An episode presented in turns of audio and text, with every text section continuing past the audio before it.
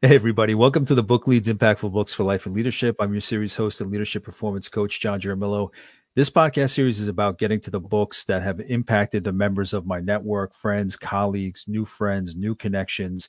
These are great leads, my guests, that I'll be interviewing to get to those books that have impacted them the most, whether it's in their work, their life, their career, whatever it may be. All those worlds intersect and they overlap.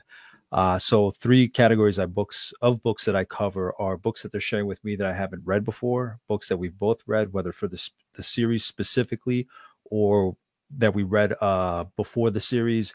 Uh, and then the third category is where I have authors and publishers on that want to share the message of the book that they've written or had a hand in getting out there to the public.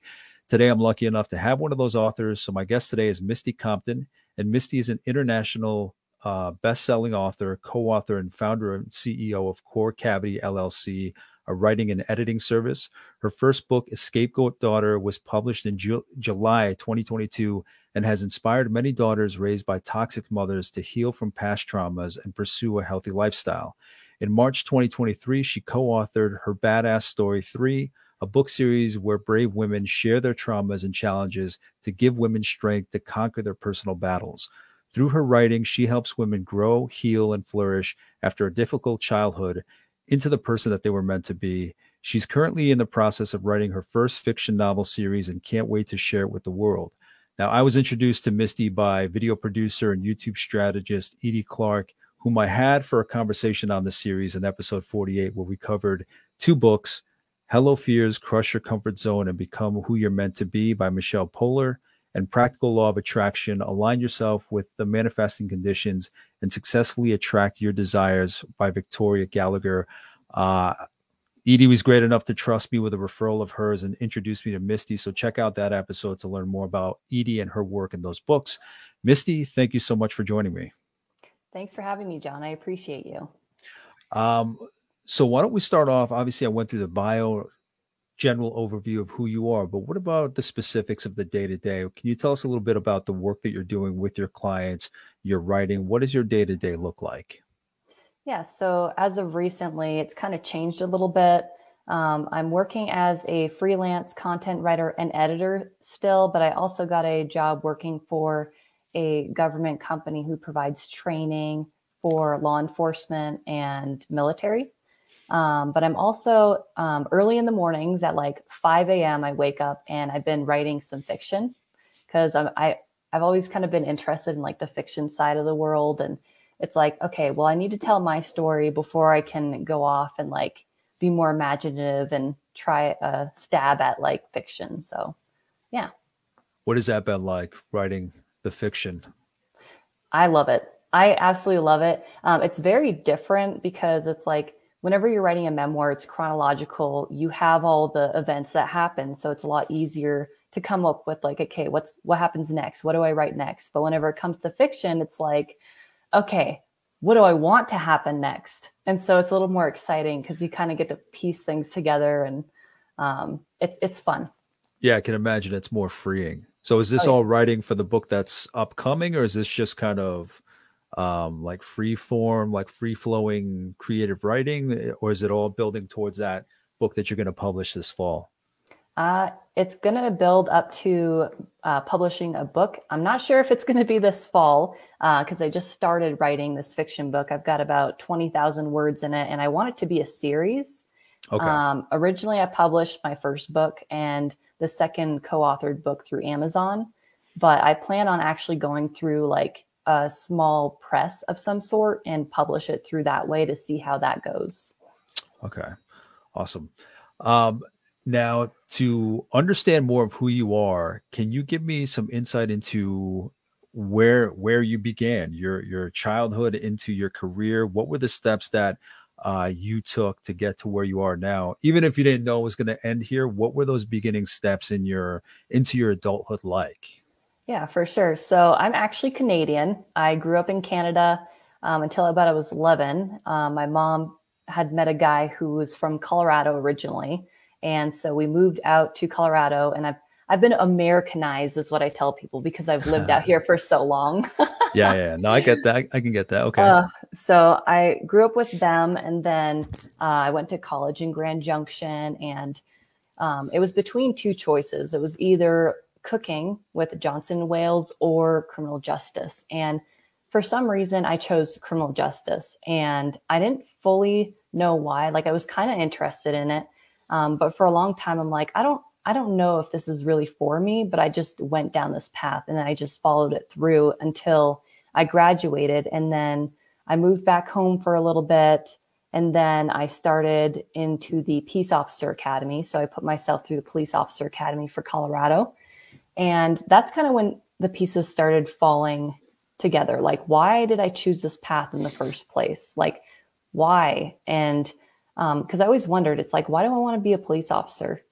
Because it's like, I mean, they have to deal with a lot of stuff, right? And I liked being able to like help people, but you can help people in a lot of different ways. So I'm like, so why this career?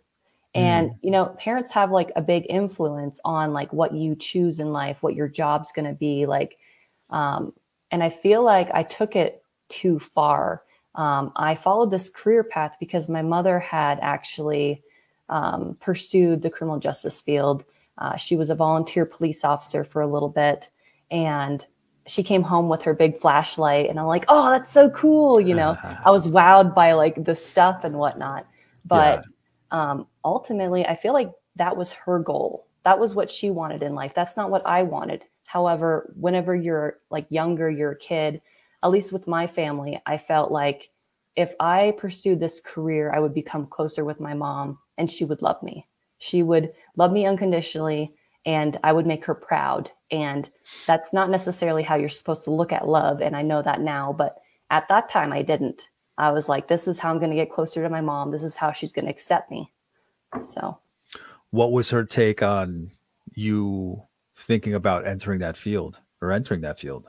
Um, she encouraged it and um, she said, go for it. And then I had, I went for it. And then she, she kind of did what's called like a double bind where she says one thing and then she says another thing and they don't match Jive. well. Yeah. And like, like go for it. Don't go for it. Cause you would suck. So it's like, it's like this thing where it's like, okay, so wait, you want me to do it or you don't want me to do it? And i was basing everything on like okay what does she want me to do? When it's like you know you're an adult now right? It's like it's time to make your own choices. What do you want in life? Not what your mom wants not what your friend wants or your husband or boyfriend or whatever. It's like this is your life. It's time to choose right? So what did it look like from there? Like what what did your path actually how did it actually play out? So my mother and i got into a disagreement. It was back in I think 2019, like the summer of 2019, and my fiance, so he was my boyfriend at the time, he proposed to me and we had gotten engagement photos and that's kind of where everything started falling downhill. Um, I got some photos with him and my mother wasn't invited to our private engagement shoot and she was very offended by it and there was a big argument that happened between her and I where I opened up to her about all of my feelings, all my hurts in the past as a, as kid, everything that I went through. And my mom kept denying everything and like pretending nothing happened. And then she turned it around and she guilt tripped it into the to like a point where it was like it was my fault for bringing this up in the first place and then i felt guilty for making my mom cry in the end and that is kind of where it all started um, I tried to apologize multiple times like I had in the past. Like I, I'm always the one who apologizes. Hey, I'm sorry. I'm sorry. I messed up. Um, sorry, I'm getting emotional. No, it's okay. It's okay. um, um, no, it's but, absolutely fine. Was that the first time you had conveyed to her that the like did it catch her off guard that you had in because you said you you finally can mention something to her, said something to her did she know in the past at all that you were having these certain feelings or was it just mm-hmm. at that moment that's when you kind of let it out and shared it with her? No we had we had a lot of issues like since i was a kid she'd call me a troublemaker and like i was always the problem. And uh sorry. It, this no, is emotional like i've no, I've, I've definitely healed from a lot of this but it always hurts to bring it back up Absolutely, absolutely. No, um, we can we can move on. It's all right. Okay. um okay, so career wise, where where you where do you stand at that moment? Um where what are you doing at that time? between so, then and now, I guess. Yeah, of course. Um, so whenever I was going through like the criminal justice field and everything, and then like the argument had happened with my mom, I actually started journaling a lot and just trying to make sense of everything and like why did this happen and like what were the steps that I did to um to like reconcile things, right? And so this journaling actually turned into a thought that it was like, what if I became an author? Because as a kid, I used to love writing. I'd write stories, like make up belief stories. It was a blast. And then I just kind of stopped and grew up and it kind of got lost in the past. And then that I love how I, we say that I stopped and grew up. You know what I mean? Like when you have that creativity as a kid, you're like, I got past that. And now I, I mean, we all tend to think about like that creative, that dreamer that we, that we had as, that we were as kids and then it's so sad when we're like oh, yeah but i grew out of it or you know and then i grew up or then i got a job and then i you know i know just, it's so sad. I, I, yeah i mean but at the very least um, most of the authors that i've spoken to in, in that kind of sense where they're like it was like their passion or they loved it and then they they went away from it because of what society put out in their script but then they come back to it. Um, i just hear that so often but i'm glad that you know you you you came across it again yeah, for sure. I was definitely like, okay, what if I made a career out of this? And so that's kind of where like the freelance content writing came from, where I'm like, okay, let's start looking online to see like who needs like a writer for their blogs or their websites or like for products, like who needs like sales copy. And so I started going down that route. And then I, like during all, like while all this was happening, like I had quit my full-time job working for the Bureau of Investigation for Colorado I had climbed to the top and I was like, oh yeah, look at me. And then I was like, and I'm unhappy up here. I mean, I am pretty sure everybody's been there before where it's like, oh, I got to the top. And yeah. then you're like, why did I even waste my time? Like, yeah. No, but I think you probably had some good takeaways from that, right? I mean, oh, yeah. I mean, there's always a lesson to be learned in every situation. So, um, but yeah, like uh, that's kind of where everything turned to writing and I started working for myself. I opened up my own company and um, I've got a couple companies now, an administrative company and then also the freelance writing company. And so it feels pretty nice to be a boss. It's pretty cool. Right. yeah. Yeah. I mean, hey, once you make it to that level of success in somebody's already established organization, it's like, yeah, you, it's almost like you establish your own mountain to climb and, and, you know, you trade that success for your own creation and that's that's amazing. That's awesome. Yeah. So um so that led you we'll get into the book the specifics of the book mm-hmm. but you you wrote this book that we're going to talk about. When was that? So i wrote the book i believe in 2020 when everything was kind of falling apart. Like i had journaled about a lot of things but i'm like I don't know, like I, I was like trying to heal through everything. And my husband had mentioned, he's like, what if you wrote a memoir? What if you wrote a book about this? I mean, it could help a lot of other daughters out there because he's like, you're not the only one going through this. And I totally understand because it's like whenever I was trying to figure out like, like why were these things happening? Why do I feel like my mom hates me? Like, why is there so much friction? I had researched a ton trying to figure out like, like what happened, like what's going on. And that's kind of where it led me into like um, narcissistic personality disorder, gaslighting techniques, toxic mothers. And a lot of those things kind of brought to light of like, oh my gosh, like there was a lot of things being checked off the list, like, oh, this has happened, this has happened, this has happened, this has happened. And whenever there's so many things that are checked off a list, it's like, okay, well, this isn't a coincidence anymore. This might actually be what's going on. And so I was under the impression that it's like my mom might have a personality disorder. And that's kind of where I started observing my mom. I observed like how our family dynamic worked. And that's also where I learned a little bit about like the different child roles and how they play out with a narcissistic personality um, mother. And so like whenever you have siblings, you might have a, a golden child, a scapegoat, a neutral child, that's kind of forgotten. And that's kind of what happened in my family situation. How many? So was it three siblings or more or?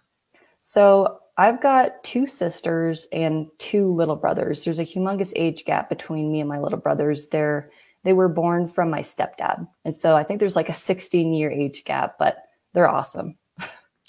That's amazing. Yeah, it's they yeah, they are that much younger, but it's like um it's just like a, a completely different world. So it's it's you have a sibling, but it's just like it's almost like a different generation, a different mindset that they have. Yeah. It's got to be interesting. Oh yeah. Uh let's see. And I typically ask so does it make sense from what you what you went through in your childhood that you're doing the work now? I mean, I could take a, a guess, but what, what is what do you think about um, your experiences in your youth to now and the work that you're doing? Can you speak to that a little? Um, um can you rephrase your question? Just, uh, I mean, uh, to me, it seems like maybe your experiences and the way that you're helping people now um, that it would to me just to me it makes sense that based on what you experienced as a child in your youth that it makes sense that you're here um, helping others especially if you were curious about law enforcement uh, i would say maybe helping community um, helping others to me it seems like it makes sense that this is the work you're doing because of those experiences and because what you learned in um, in your work that you're helping other people just that it makes sense that this is what you would be doing now? Yeah, I mean, like whenever it comes to like your destiny in like that sense, I definitely think that I'm on the right path um, of helping other people, and it's like I don't I don't think it's fair for people to be treated the way that I was treated as a kid. Um, but I think, like we had talked about earlier, that it's like we learn lessons from these things, and I think it's extremely important. Like I know you're probably going to ask this question later on, but whenever these bad things happen to you, don't look at yourself like a victim. Once it's happened, it's like you need to accept that it's happened, forgive yourself, forgive them, do the healing and move on. Because I feel like a lot of people get trapped in that victim cycle and that affects your entire life. It affects the people around you, the way you treat other people, the way you treat yourself. And so I just, I really have to make that note like, you, you got to not see yourself as a victim and just see it as like this is an experience that happened and it's time to move on. Yeah. And I think people if they had kind of the the the guidance from someone like you who's experienced it, who's done the work, who's done the research, who's written about it. I think if they have because I think when people hear, you know, don't let yourself be a victim, most of the times when somebody says that, that's all they say and then they walk away. Instead of don't let yourself be a victim. Here's some tools that you can utilize. Here's some resources you can utilize. Here's some mindset um, or perception or ideas that you can use. Um, because I think that is powerful to say don't let yourself be a victim but then also provide the insight into what that means and and only someone with your experience could be able to understand what somebody else is going through i think so many other people that say don't don't let yourself be a victim it's like they have no clue what they're talking about, you know. Right. And like, what do like, you mean? Like this already happened to me. Like, how am I supposed to prevent this from happening? It already happened. And it's like, what I mean is just don't label yourself that. Don't view yourself as a victim. And it's like you've experienced you've experienced something horrible, and you didn't deserve that. But it's like don't look at yourself like that. Hmm. Um, and then whenever it comes to solutions, like I, I've been in and out of therapy for three years, uh, trying to get through everything. And I've gone through CBT, so just the cognitive behavioral therapy, so a lot of talk therapy. And I got to a point where it's like you can only talk so much.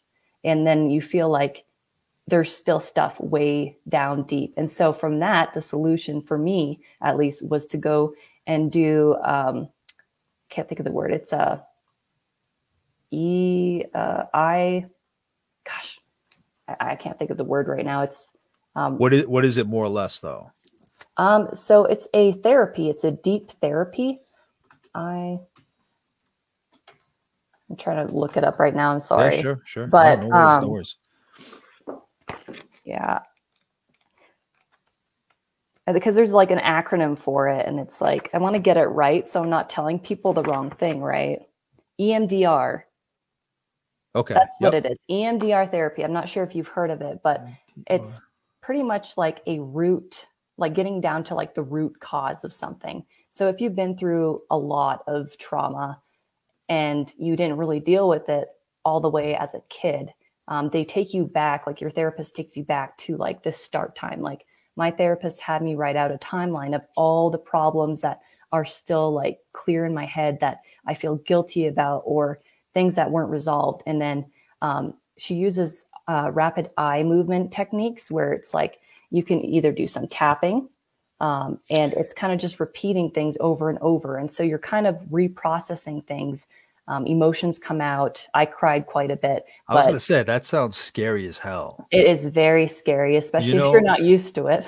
yeah, because any kind of trauma that we may have gone through, right? I, and I'm not saying mine's anything like yours. Where ours is also different. It's one thing to say, okay, I have to work from this, from where I am now forward, and it's another thing to open up that fucking drawer mm-hmm. and see what's in there and go back and live in that moment. Because I'm assuming therapy like that is like, okay, now you got to go back and put yourself in it, in there and um, bringing you so close to almost like it's palpable, like you can feel it in your body. Yeah. And I, I, I looked up that that acronym, uh, Misty, and it's let me know if I got this right. Eye movement desensitization and reprocessing. Yes, that's exactly yeah. what it is. Yeah, it says yes. it's a psychotherapy that enables people to heal from the symptoms and emotional distress that are the result of disturbing life experiences. Yeah. Yes. Um yeah. So I mean, for me to have somebody like you be able to write and and heal like I said, it, it, all comes back to just my comment where most people that say don't let yourself be a victim, it's kind of like they say that and they walk away. Where it's mm-hmm. like you can say, okay, don't look at yourself as a victim. Here's why. This is my experience. Here's some tools that you can provide like that supplemental guidance where like other people just kind of like they have the best of intentions. You know, it's over now. It's just look forward, but there's a little more to it than that. Yeah, like they're very positive, but they're not very realistic. yeah, I mean it's it's toxic positivity. You know, you know, mm-hmm. uh, keep your head up. Like they have the best of intentions, but it's kind of blind to what, as you've experienced, like the sources are, the root causes. So, mm-hmm. Misty, what is uh, just because I'm curious, and and obviously from my work, what does leadership mean to you? I think leadership in general has to do with listening um, you know, I'm not sure how many people are like religious in your group watching this, but I take this from like the Bible where it's like, you know, let them smack you on one cheek and then on the other. And in this way, it's like they're looking bad on their part. Like, don't step in, don't, you know, it sucks because your ego wants to fight for yourself and you want to defend yourself. But, you know, in the end, especially working, like talking with somebody who has a narcissistic personality disorder, that's not going to work. You're going to look like the bad guy in the end. So the best thing to do is just take it. I know it sounds absolutely horrible, absolutely horrible, and you don't want to do that. But in the end, you're going to feel more empowered by your decision to just remain calm and know yourself, you know, know that that's not that's not who you are. What they're saying is not who you are. Does that make sense? Yeah, I mean, the main thing that comes to mind is if you the emotion the energy that you spend responding defending that's just kind of inf- energy that you're burning for nothing because you know that person's not going to pay any mind they're not going to have any consideration so you're getting emotional getting worked up but it's mm-hmm. to no end it's not going to get you anything so I, to me it does make sense um, right so it's like when it comes to leadership it's like being the bigger person you know, I mean, you hear that a lot, but really it's like listening to what other people have to say and obviously be like self aware of things like, mm-hmm. oh, they said this. Like, is this true? You know, should I rethink something? Should I redo something? But people's accusations aren't always true. And you just have to know yourself and know like what's right. Like, follow your ethical compass, is what I like to say. Yeah. Um, yeah, like most of the work that I do with people that I I coach is understanding themselves. Um, because so many people that I've worked with, they don't want to do the self work. They just want to know what do I need to tell people for them to follow me, mm-hmm. instead of getting to know yourself so that you're unshakable. Um, mm-hmm. For me, leadership is just like the self work that you put into it, and then what people see as leadership is just you living your your own truth, your own values, whatever it may be.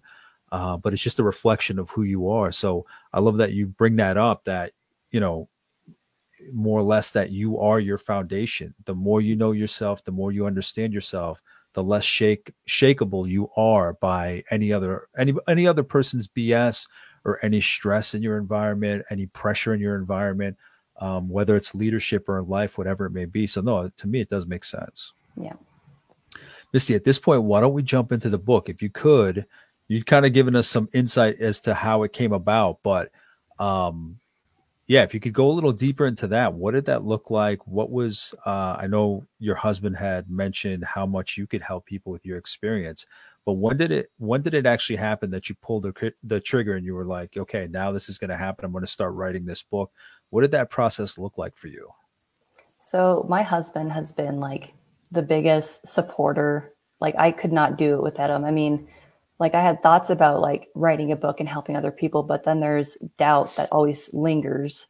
And it's like, well, is it even worth it? Like, do people even want to hear my story? Like, do people need the story? And like my husband was just so convinced. He's like, yes, you you got to write this, and this is for you. You know, this is gonna heal a lot of people. It's not just you. You know, and so like he pushed me towards this in like 2019 or 2020, whenever I started writing the book, and um, so like the book itself is from the start of whenever my husband proposed to me. So that was kind of where the book starts. And it's like this happy, awesome, like memory. It's supposed to be a happy memory, right? Um, so it starts there. And then um, there's pieces that fall here and there, like just comments from my own mom about just like her lack of support and undermining who I am as a person and my choices. Um, my husband's a really good guy and like he's a firefighter. He's he makes great choices. He's got a mind of his own and autonomy. And I don't understand why she didn't like him. Um, I part of me thinks maybe it was because she felt he was taking me away. But um, back to the book. so, no, I, well, I mean that's a good point that he has yeah. all these these everything you listed. I mean, is so admirable. Mm-hmm. You know, yeah, I could see that that she maybe saw him as a, a threat of some kind. But anyway, I'm sorry. Go ahead. No, you're fine.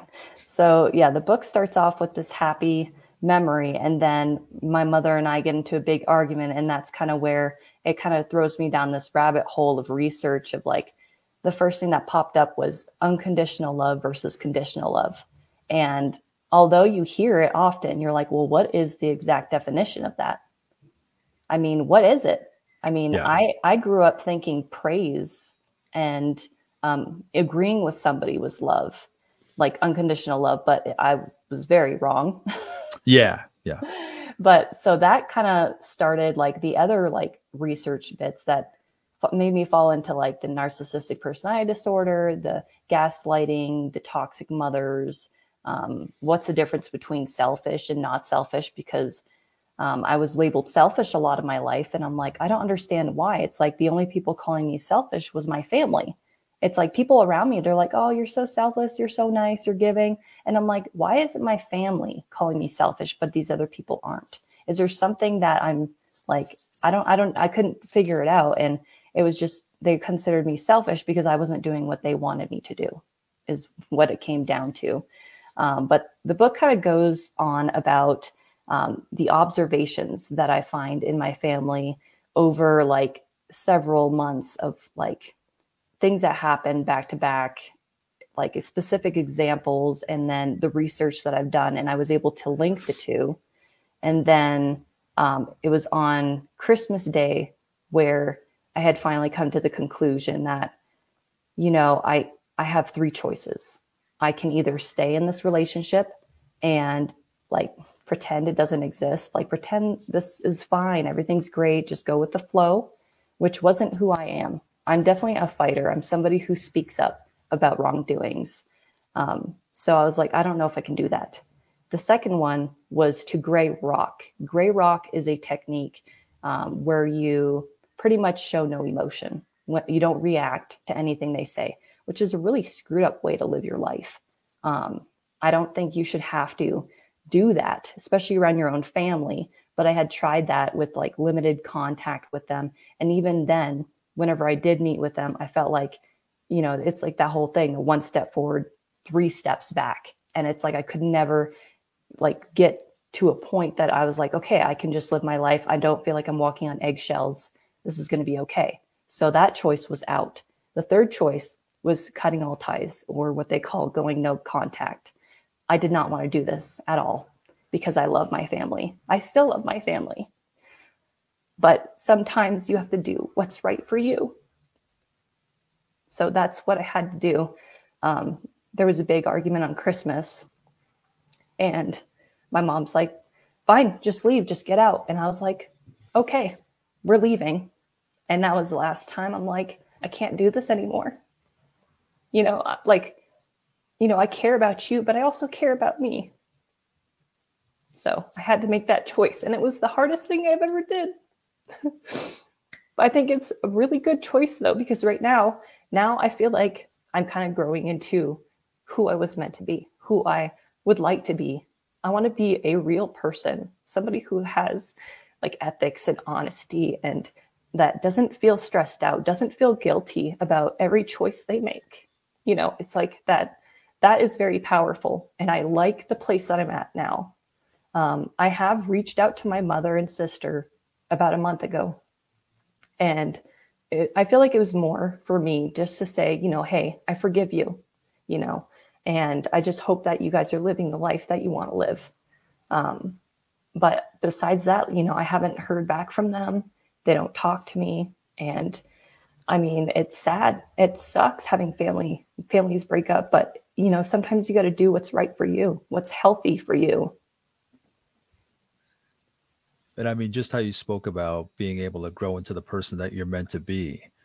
Um, even though it is family versus that, um, I can imagine it's a kind of freedom to to grow into that person, to explore who you were, to explore fully who you were supposed to be, meant to be.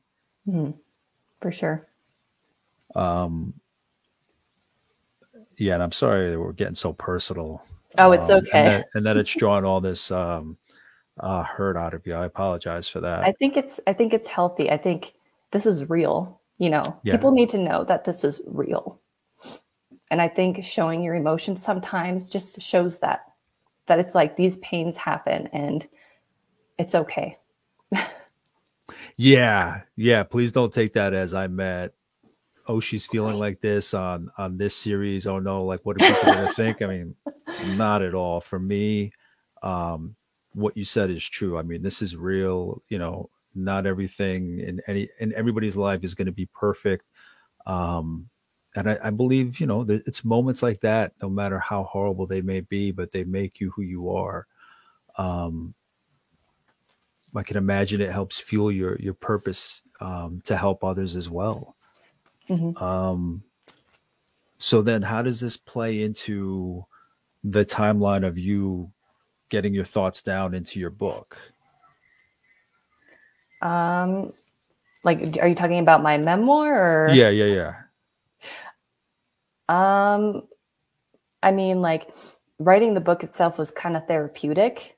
Um, I think journaling was more therapeutic, but when you're journaling, you just like let everything loose and it doesn't always come out very nicely or the right way. And so it's like you have to like reword things and look at it from a new perspective of like, I love you still, you know? and like I know a lot of people when they write memoirs, they can be very angry. Um, and I can understand that, but it's also you have to understand that it's like we're all human, we're all going to make mistakes, and to look at it from like a more respectable angle. You know what I mean? yeah, absolutely, yeah. absolutely. What I meant was um, that that Christmas, um, where does that play in the timeline of when you were writing your book? Was it before you wrote your book, in the process of writing your book? Did it happen after? I might have missed when that happened. So I was journaling before the Christmas argument. However, I didn't completely seal like my decision on writing the book until the following year. So our, our argument was 2019 around gotcha. Christmas. Okay. Okay. And then I had a really low point in January and February uh, my husband and I had gotten our first home at the beginning of the next year, and we had decided to live out in the woods. Um, we love we love nature, like we seriously do, and like I love like I, I don't mind being alone. I'm kind of more of like a um, I'm a recluse, but but my husband was like, I'm getting cabin fever. And so I need to move back to the city. But like at that time, after everything had happened, like our wedding, we had our wedding that September and, um, or the 20, sorry, 2020, we had our, our wedding. But at the beginning of January, we had gone through like a really bad patch. Like my husband was diagnosed with um, anxiety. I had depression. And that's when I realized I didn't do the inner work I needed to. Um, and so I had to go through a bunch of therapy. And then um, I decided that, and, you know, maybe it's time to do this book. It's time to write this book and publish it. So Misty, for um, for the book itself, so what is that? What does that look like? How do you decide what to share? Um, I think I heard you say before that it started at the time of your engagement, right? Mm-hmm. Is the book starts around that time? Yeah. So how is it that you go about? What's that process look like of selecting what you share, um, how you lay it out? Like, what's the story you want to share uh, in this in this book that people will read? Yeah. So um, I worked with a mentor, a memoir mentor. Mentor. Her name's Carolyn V. Hamilton. Awesome. She's an awesome woman. She lives in Ecuador and she's great. Um, but she helped me put together like a timeline of scenes. So from chronological order, I had written out a bunch of things that had happened. And from there, I had to take out pieces of things that don't really matter or wouldn't like, that like readers wouldn't understand or like connect with. And so I built my book based on like from the beginning of like when things started. And I wanted to show people, show people like what it might look like from the start to the finish of what happens because often when these things happen like at least for me whenever i was searching online like for answers i couldn't find anything you know there was like little pieces here and there but you never get like the full story you don't get the full like okay well how did that even start how did that happen what did you look for how did you feel what were the arguments that led up to it why did you choose no contact what are the impacts of going no contact? How does that affect your life after? Do you ever talk to your mom or your sister or your brothers ever again? I mean, there's so many questions. And so I wanted this book to help people in a similar situation of like, this is kind of like an example of like, at least from me, where it's like, this is where it started. And then these are the observations that might, you might be able to relate to. And then this, these were my choices. And this is the choice I made. And then I also go into detail of like what kind of happened after and then the healing process. So what did you learn from writing the book, Misty? Like what how did it change you? What lessons did you yourself take away in the writing process? Some people answer that question in terms of the actual writing, like their schedule and how much time they put in, but I tend to mean it more as how did it change you or how you viewed well for other people the material but how you viewed everything that's included in there of your life how did you how did you feel anything change in you or evolve or um, oh yeah. I've, I've how did you how did you feel yourself shift? I've changed a lot like going through this book. I mean a lot of people who are writing a memoir understand like it is so hard to relive memories especially if you're writing a book because you have to put all your emotion on the page. You have to relive these events. And so sometimes it helps if you do the healing process before or during when you're writing a memoir. But personally, like I feel like it's made me a stronger person. It's made me a more forgiving person who understands um, more of like the bigger picture instead of being like kind of zo- like zoomed in on like what's happening in my life. Like what what else can like what else happens around here, right? Because when you're in this mindset, you're just like laser focused of like all the bad things. And so like writing this book kind of like opens up your horizons to like what's going out on like outside of your life, like what's what's happening. but like this book has definitely changed my life. I think it's changed a lot of people's lives. I've had people reach out to me saying, "Oh my gosh, like thank you for helping me with like some of the examples you gave me. Like I saw it in my own family or other people are like, "Man, I am so sorry you went through that." And it's like, I'm glad that you were strong enough to get through it. And um, writing a book definitely challenges you on like, like it kind of builds who you are writing a book because it's like, okay, where are you coming from and where are you now?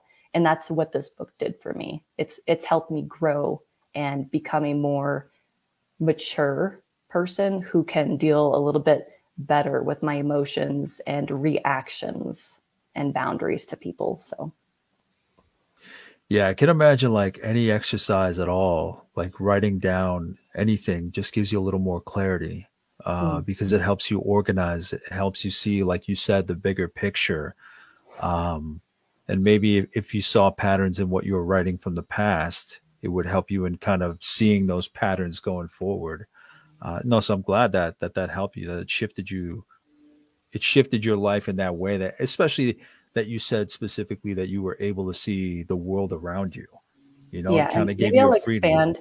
I'll expand yeah. a little bit on that as well. Sure. Like when I say like it kind of broadens my horizon, like to see the world around me. It's like after you do like a lot of research on some of these these things, you see more red flags in people. You're more aware of your world that you live in, and your radar is kind of like higher up, I guess you could say. Like you can sense things in people and you're like, ooh, that's a red flag. I don't know if I want to be your best friend, but we can talk as like, you know, distant friends, but it's like, I don't want to get involved with you.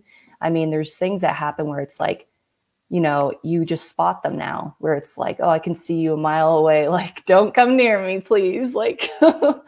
yeah. Yeah. I mean, especially from all the research that you did, um, and just like the writing and yeah, it it's I can just imagine it's so much looking into your past, and like you said, that radar, that hyper awareness, just keeps your eyes open to everything around you. Because mm-hmm. uh, I think there's just so much. Family's one thing, but I think there's so much that we allow into our lives outside of family that we allow to to intoxicate our environment. And um, what is that? Uh, what is the work that you've have you helped others in in their writing also as well about this kind of topic misty i mean i've started a facebook group it, it's just a general memoir writing facebook group however i haven't been very active in it just because i'm going more for like the fiction realm now um, but whenever people do like reach out to me like if they want to write a memoir i just refer them to my memoir coach because she was fabulous um, but yeah, I feel like this book pretty much answers a lot, a lot of questions that you can't find on the internet, or if you do, they're in like bits and pieces all over. So. Yeah, I mean, everybody's situation is so unique. Mm-hmm. The circumstances, family members, non-family members, like what are the players, what are the circumstances that have led to somebody being in that much pain? Um, and I can imagine there's no cookie cutter way to fix everyone hmm. um, or help everyone the same way. But at the very least, just to to see that they can read your story and take away from it what they can, seeing themselves in certain pages or certain stories. I mean, I can imagine that that's got to help people, even if there aren't resources for every kind of situation. Um, so yeah, that's a that's amazing. That's amazing that they can find that kind of um, guidance or at least being seen. I mean, I, I, can't imagine that they they see that in too too many other places. Um, so, but when they read your story, they they kind of I'm, I'm mumbling here, I'm babbling, but um, no, I you're think. It, I think it's I think it's powerful that they see those examples because I think a lot of them do get locked into um, that victim mindset. Mm-hmm. So it's good that somebody with your experience can kind of wake them up to what the possibilities are for them. Yeah, I think the issue too is sometimes you don't have that support system because yeah. you've been kind of like abused conditioned. and conditioned to be pulled away from all your friends, from anybody who loves you, even your own family. Um, sometimes somebody with narcissistic narcissistic personality disorder, they talk bad about other people, making you think you can't trust them. And so what happens is it shuts you off from the world. And you, if you don't have someone to help you like like for me i had my husband thankfully but if you don't have somebody to believe you you kind of feel like you're crazy you're like why do i feel like this about my own mom? Or like why do you feel like you're never good enough? Why do you feel guilty? Guilty is like a big thing like all the time. And it's like you get like this you feel like this adrenaline like whenever you're hanging out with these people. And it's it's such a relief when you're not around them. Um, after I've meaning why? Because you feel like you're in fight or flight, like everything is just tensed and heightened, and yeah, I mean, like everything that you say or do is being judged. Um, if you don't say the right thing or do the right thing, you're going to get yelled at. Even if you think you're doing the right thing, you get yelled at. That's going back to the whole double binding thing where they're like, for example, here's an like an example from my life. It's like, hey, you know, you should help out more in the kitchen, like help us make stuff. And then you're in the kitchen. They're like, get out of the way. You're always in the way. Get out of the kitchen. So you're like, okay, well, do you want me to help you or do you want me to get out? So then you get out of the kitchen thinking that's what you're doing is right. But then you hear a comment under their breath and they're like, wow, just be selfish and don't offer to help. You know, it's like this, this disgusting, like back and forth, back and forth. Your brain is messed up. You don't know like what's the right thing to do. And so, I mean, it leads to like this instability and doubt. Like this is a common thing with people who've dealt with these kinds of people that it's like you just feel doubt about your own decision. You feel guilty. You don't feel good enough. Um, you just don't feel like you you are like like who used to be. You're just not that person anymore, and you don't know why. You're like something feels off, but you don't know why. How old were you, Misty, when you first started feeling that way? When it first really started registering that? I mean, I've had friction with my mother on and off like since forever. Like, and then we started growing together a little bit. Like it felt like our bond was becoming closer once I left the house and moved to college. Like me and my mom felt like we were getting closer. And then I moved back home and that's where things started to feel weird again because it's like when I went to college, I started feeling like myself, like I can, like I can live my life. I can be authentic. I can make my own decisions and not like have to appease everybody around me. Um, and then I had like when I went back home after college, I was like, why do I feel this way again? So that's kind of where some of the things kind of felt like, why am I doubting everything again? And that's also when I got onto anxiety medication again. Like there, there's a lot of pieces at play here. yeah. Uh, Misty, what uh how much of this or your experience played into the other i'd mentioned in the bio your co-authorships can you mention a little bit about the the other pieces that you've written or the other um, books that you've contributed to? Yeah, so uh, Escapegoat Daughter is the book that I wrote, the first book that I wrote on my own, and then and then the second book that I wrote, I co-authored with a bunch of awesome women. Um, it's called Her Badass Story 3 because it's got multiple additions to it. And in that, I had a chapter that um, it's labeled The Willow. And um, it's a very impactful chapter. And it's kind of an extension off of my original book on more of like where I'm at now, now that I have like my own kid. And because there was always a time where my mom's like, well, you know, you haven't had kids, you've never mm. been married, you you have no experience, you don't even know what you're talking about. And so now that I have my own son, I have my own baby, I've like dealt with a lot of motherly issues, you can say. I mean, there's plenty more to come. I mean, you got toddler year, teenage year. but I mean, like now that I have my own son, it's kind of like I view I view my past even more differently now. Um, I had made an agreement with myself that I wouldn't fall back into the trap of just going back to my mom once I had a kid because I felt guilty that my son doesn't get a grandmother. I think that's a big thing to state here because a lot of people, what happens is when they have a kid, they're like, oh, well, I feel guilty for not raising my kid around their grandmother. They should know their grandmother. But if that grandmother isn't healthy, then you need to do what's right. You know, you can't, you can't feel guilty about that, you know, and it's like, if he gets older and wants to meet them, then go for it. But it's like, you also have to protect your young, right? I mean, it's like an old saying, but yeah. Yeah. And so that book kind of just like expands a little bit on like kind of like my first book, although it's more from a like my own perspective as a mother. And like I wouldn't want to treat my my son this way. And so kind of like there's a lot of questions in there that are brought up of like, what is it like to be a parent after being abused by a parent? Because I know a lot of people too worry about being a mother or a father themselves after being abused by their own family. They're like, well, I'm never going to have kids.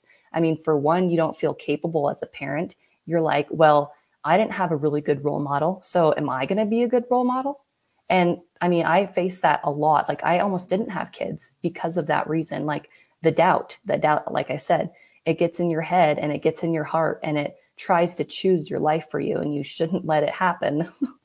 and like I said, I'm glad my husband's here because he definitely was like, you know, you are aware, you're aware of this issue, which means you're not going to repeat it. Mm. And that's strong. That is strong. Yeah, that's huge.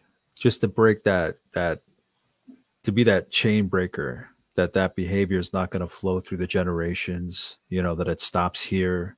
Mm-hmm. Um, yeah, I was I was going to ask about that, how you felt um, in being a mother yourself, um, if there was that fear that even though you were aware of it, that somehow it would trickle down. But uh, yeah, there's been uh, times that uh, I I reach out to my husband. I'm like, if I ever start acting mean or like my mother, please tell me, because it's like, I mean, there's when you're when you're grown up, you're programmed a certain way is how my therapist worded it. Yeah. And your parents program you a certain way. And so it's really hard to unlearn those behaviors. And it takes a lot of practice. And so you're not going to be perfect. You're going to make some mistakes for sure, and some that you really are going to be upset with yourself about.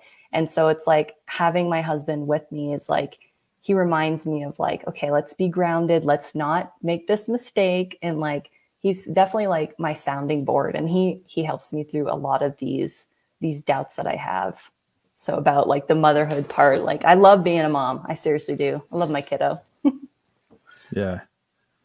Yeah, I can I can imagine it gives you a deeper appreciation um in some sense just having gone through your experiences um just how much you want to guard your son from that, but it gives you a deeper appreciation for um just the value of a mother, the power of a mother. Mm-hmm. That's amazing. Yeah. Um, Misty, is there anything else you want to share that I might have missed? Um, you know, what are you up to these days? Anything you want to put out there that I haven't covered or asked about? No, I think we had a pretty lengthy conversation, a good one for sure. Lots of emotion. Sorry about that. no, listen, listen.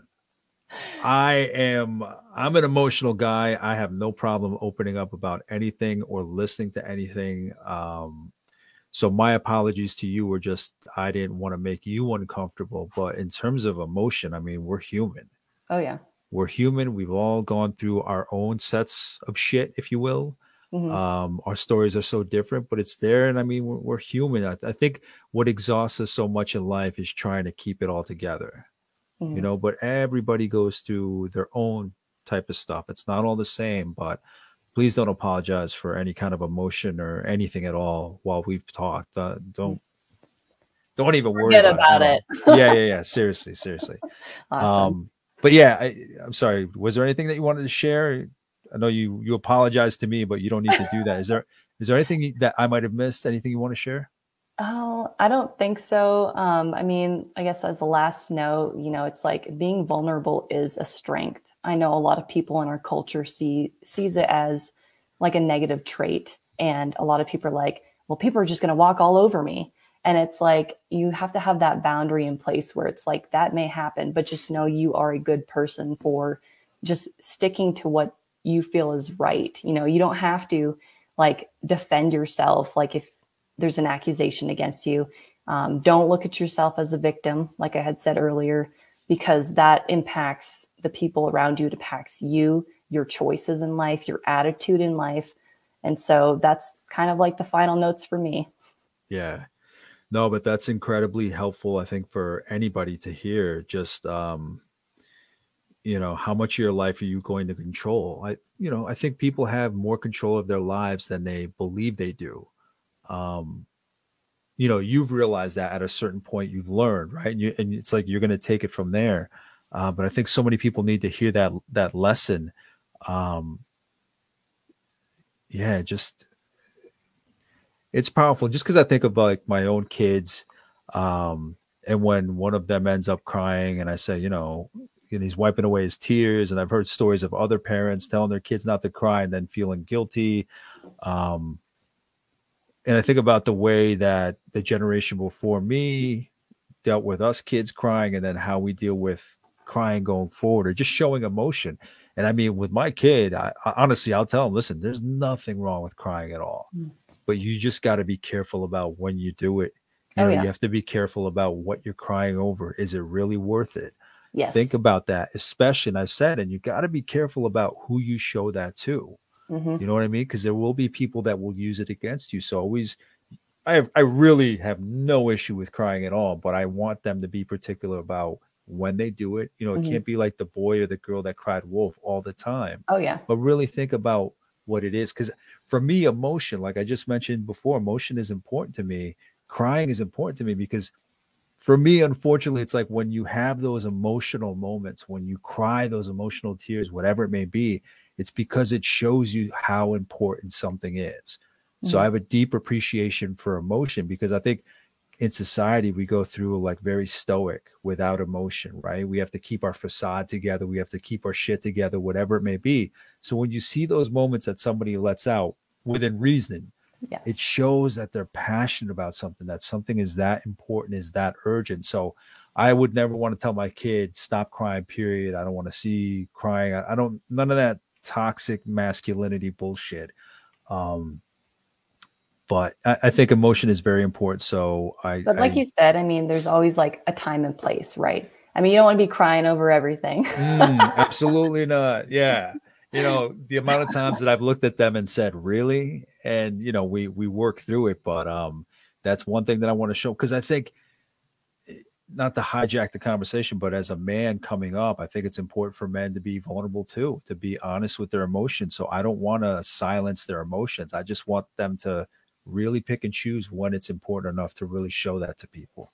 Yep. So I thank you for your time. I thank you for your story. I thank you for being completely open and honest with everything you brought to the conversation, Misty.